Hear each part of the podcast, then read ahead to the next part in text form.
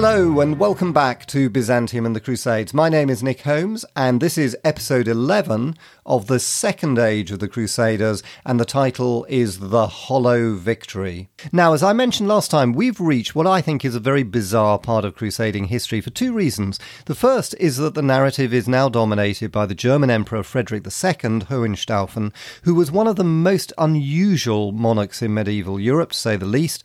And second, Frederick did actually succeed in doing what so many other people have failed to do that is, that he recaptured Jerusalem.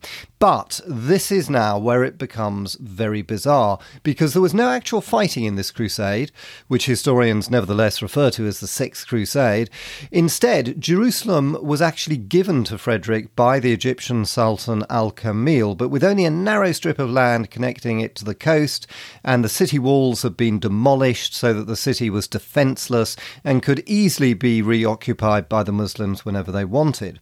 So, why did Al Kamil do this? Well, the reason reason is that he was more worried by his Muslim neighbours than by the Crusaders. First, there was rivalry with his brother Al Muazzam, who ruled Syria, and after he died, and Al Kamil had installed another brother called Al Ashraf, with whom he was on much better terms, there were the powerful Seljuk Turks in Anatolia, and also another Turkish tribe called the Khwarezmians, who he regarded as much more of a threat than the Crusaders. So, in short, he was willing to let Frederick have Jerusalem on a sort of token basis to keep him quiet. Of course, you should also remember that Al Kamil had faced and defeated the Fifth Crusade, which had very nearly taken Cairo, and so he knew just how dangerous the Crusaders could be if they got their act together. So I think he was very keen to buy them off rather than have them at his throat together with his Muslim rivals. And so, what about Frederick? Well, as you know from the last episode, he was very intelligent and learned and spoke Arabic and was as interested in Islam as he was in Christianity, as well as being a religious skeptic and a free thinker.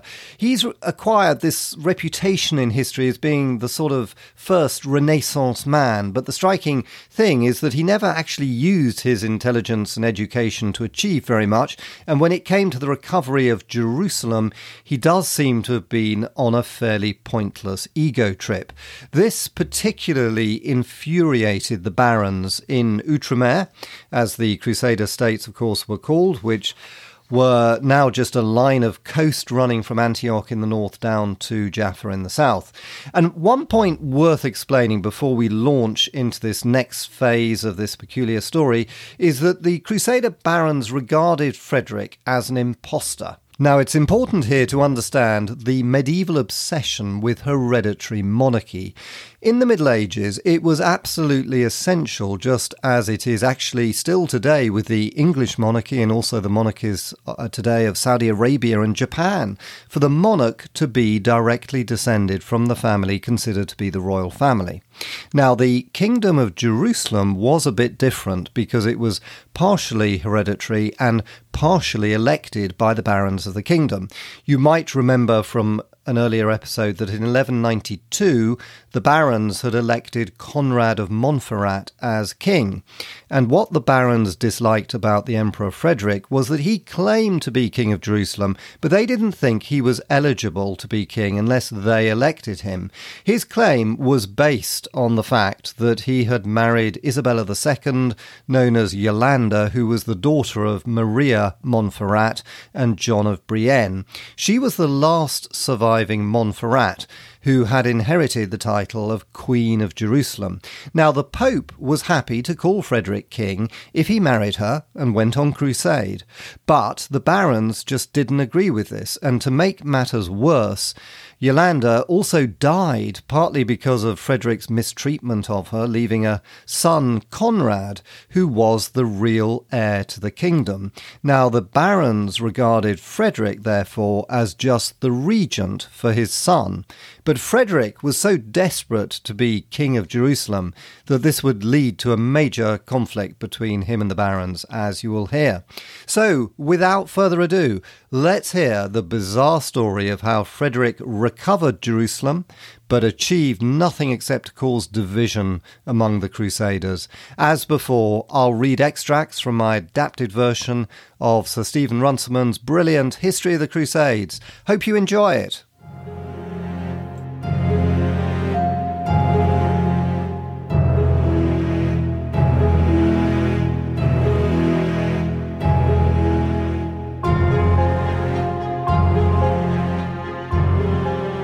In the year 1229, the Emperor Frederick had, without striking a blow, won back Jerusalem for Christendom. But seldom has a treaty met with such immediate and universal disapproval. The Muslim world was horrified. At Damascus, an-Nasir, not without relish, ordered public mourning for the betrayal of Islam. Even Al Kamil's own imams abused him to his face, and his lame reply that he'd only ceded ruined houses and churches while the Muslim shrines were intact and saved for Islam was little consolation, nor did his comment that the Muslims were still strategic masters of the province seem an adequate excuse. The Christians, on the other hand, were well aware of the strategic position. The more intransigent of them lamented that Jerusalem had not been won back by the sword and were disgusted that the infidels should retain their shrines, and all of them remembered the negotiations of the Fifth Crusade when Al Kamil's offer of the whole of Palestine was rejected because the strategists pointed out that without Outre Jourdain, Jerusalem could not be held. How then could it be held now when only one narrow strip of land connected it with the coast? There was none of the rejoicing that Frederick had expected. No one suggested that excommunication should be lifted from the man who had done such a great service to Christendom. The Patriarch Gerald proclaimed his displeasure and hurled an interdict against the Holy City if it should receive the Emperor. The Templars, furious at the temple remaining with the Muslims, made their protest. Neither they nor the Hospitallers would have dealings with Frederick who was the enemy of the Pope. The local barons, already resentful of Frederick's absolutism, were alarmed by the impracticability of the new frontier, and their dislike of Frederick was enhanced when he announced that he would go to Jerusalem and be crowned king. For in fact, he was not their king, but only the regent and father of the king. On Saturday, the 17th of March, 1229, Frederick made his ceremonious entry into Jerusalem. His German and Italian troops escorted him, but very few of the local barons. Of the military orders, only the Teutonic knights were represented, and of the clergy, there were only Frederick's Sicilian bishops and his English friends, Peter of Winchester and William of Exeter. The emperor was met at the gate by the Qadi Shams ad-Din of Nablus, who handed him the keys of the city in the name of the Sultan. The short procession then passed through empty streets to the old buildings of the hospital, where Frederick took up his residence. There was no sign of enthusiasm. The Muslims had deserted the city except for their shrines. The native Christians held aloof, fearing with reason that a Latin restoration would do them no good. Frederick's own companions were embarrassed by his excommunication, and when it was known that the Archbishop of Caesarea was on his way with orders from the Patriarch to put the city under an interdict, there was constraint and hesitation at the court. Next morning, Sunday the 18th, Frederick went to attend Mass in the Church of the Holy Sepulchre. Not a single priest was there, only his own soldiers and the Teutonic knights. Undeterred, he had a royal crown laid on the altar, then took it up himself and placed it on his own head. Thereupon the master of the Teutonic knights read out first in German, then in French, a eulogy of the Emperor King describing his achievements and justifying his policy. The court then moved back to the hospital, and Frederick held a council to discuss the defence of Jerusalem. The Grand Master of the hospital and the preceptor of the temple, who at a discreet distance had followed the emperor to Jerusalem, consented to be present along with the English bishops and Hermann of Salza. Frederick ordered that the Tower of David and the Gate of St. Stephen were to be repaired at once, and he handed over the royal residence attached to the Tower of David to, to the Teutonic Order. Except from the Teutons, he met with very little cooperation. It was with relief that Frederick turned aside from his work to visit the Muslim shrines. The Sultan had tactfully ordered the muezzin at Al Aqsa not to make the call to prayer while the Christian sovereign was in the city, but Frederick protested. The Muslims must not change their customs because of him. Besides, he said he had come to Jerusalem in order to hear the muezzin's call through the night. As he entered the holy area of the Haram as Sharif, he noticed a Christian cleric following behind him. He had once rudely ejected him and gave orders that any Christian priest that crossed its threshold without permission from the Muslims should be put to death. As he walked round the dome of the rock, he noticed the inscription that Saladin had made in mosaic round the cupola to record the building's purification from the polytheists. Who, asked the Emperor with a smile, might the polytheists be? He remarked on the gratings over the windows and was told that they were put up to keep out the sparrows. God has now sent you the pigs, he said, using the vulgar Muslim term for the Christians. It was noted that he had Muslims in his following, amongst them his teacher of philosophy, an Arab from Sicily. The Muslims were interested by the emperor, but not impressed. His appearance disappointed them. They said that he would not be worth two hundred dirhams in the slave market with his smooth red face and his myopic eyes.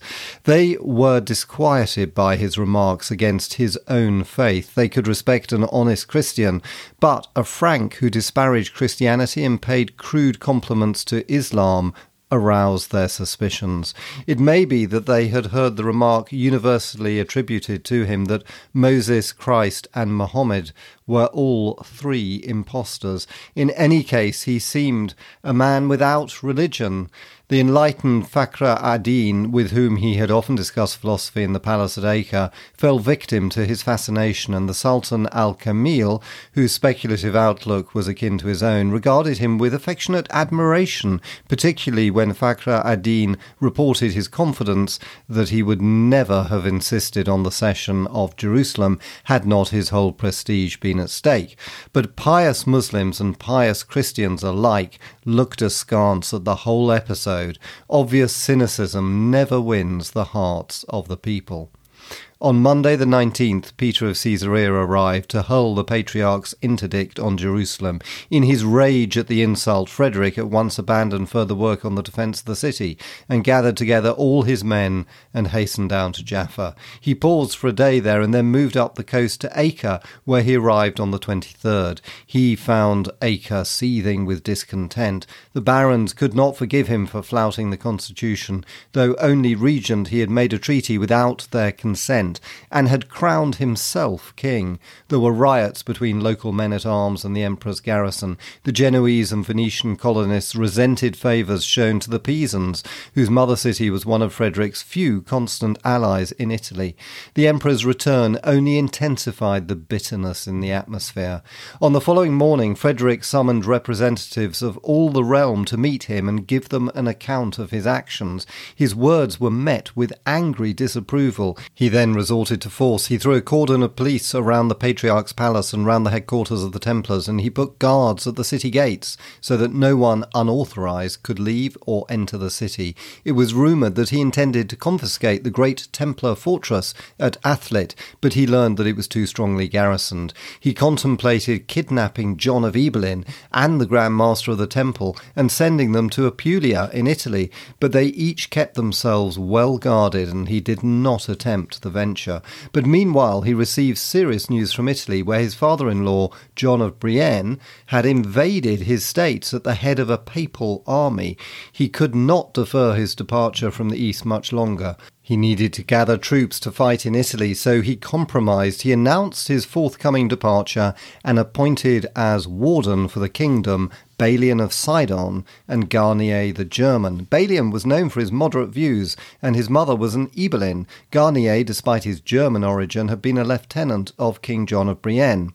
Odo of Montbéliard was left as constable of the kingdom in charge of the army. These appointments, in fact, represented a defeat for the emperor. He knew that he had lost, and to avoid humiliating scenes, he planned to embark on the 1st of May at sunrise when no one would be about. But the secret was not kept. As he and his followers passed down the street of the butchers to the harbour, the people crowded out of the doors and pelted him with entrails and dung. John of Ibelin and Odo of Montbéliard heard the riot and rode up to restore order and then they bade a courteous goodbye to the emperor on his galley. But Frederick was furious and answered with muttered curses. From Acre, Frederick sailed to Limassol in Cyprus. He remained some ten days there, where he confirmed that the wardens should be Amalric Barlais. Then he set out for Italy, and on the 10th of June, 1229, he landed at Brindisi. Of all the great crusaders, the Emperor Frederick II was the most disappointing. He was a man of great brilliance who knew the mentality of the Muslims and could appreciate the intricacies of their diplomacy, and he saw that there must be some understanding between them and the Christians if Frankish Outremer was to endure. But he failed to comprehend the nature of Frankish Outremer, the experience and achievements of his Norman ancestors, and his own temperament and conception of empire empire led him to seek to build a centralized autocracy.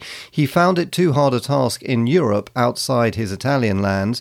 In Cyprus, he might have achieved it had he chosen his instruments better, but in the diminished kingdom of Jerusalem, the experiment was bound to fail. The kingdom was little more than a group of towns and castles strung precariously together without a defensible frontier.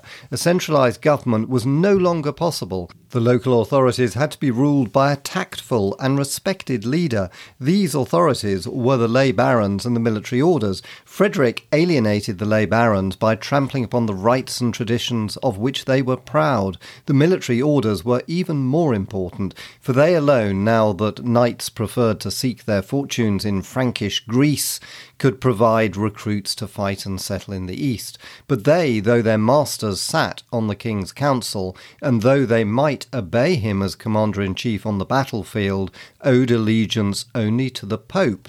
Therefore, they could not be expected to help a ruler whom the Pope had excommunicated and branded as an enemy of Christendom. Only the Teutonic knights, whose order was the least important of the three, were prepared, because of their master's friendship with Frederick, to defy the papal ban. It was remarkable that with so few assets and with such hatred roused against him, that Frederick was able to win a diplomatic success as startling as the recovery of Jerusalem itself. But in fact, the recovery of Jerusalem was of little profit to the kingdom. Owing to Frederick's hurried departure, it remained an open city. It was impossible to police the road up from the coast, and Muslim bandits continually robbed and even killed the pilgrims. A few weeks after Frederick had left the country, fanatical Muslim imams in Hebron and Nablus organized a raid on Jerusalem itself. The Christians of all rites fled for safety to the Tower of David, while the governor, Reynald of Haifa, sent to Acre for help help. The arrival of the two wardens, Balian of Sidon and Garnier, with an army obliged the raiders to retire. The Muslim rulers repudiated any connection with this raid, and when a larger garrison was left in the city and some minor fortifications were built, there was a little bit more security. The patriarch lifted his interdict and came to reside there for part of the year. But the situation was still precarious. The Sultan could have recaptured Jerusalem at any time that he chose.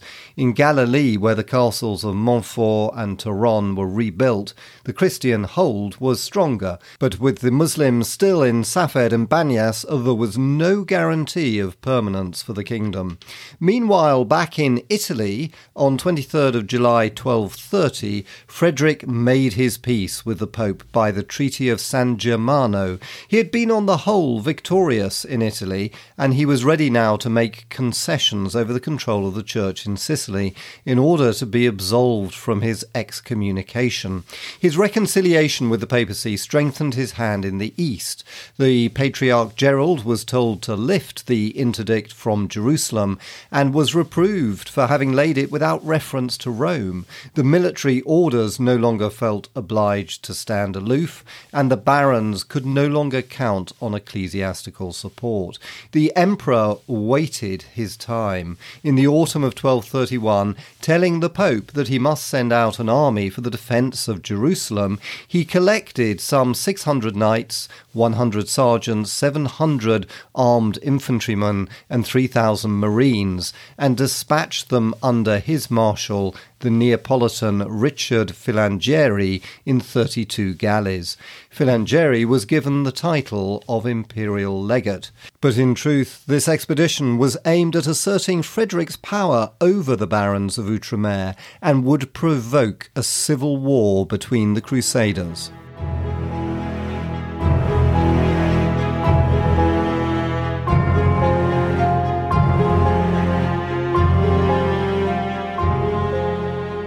And that ends this episode. Hope you enjoyed it. And if you did, I'd be really grateful if you wanted to recommend it to a friend or leave a review. Thank you so much. And in the next episode, we'll hear what happened in the civil war caused by Frederick.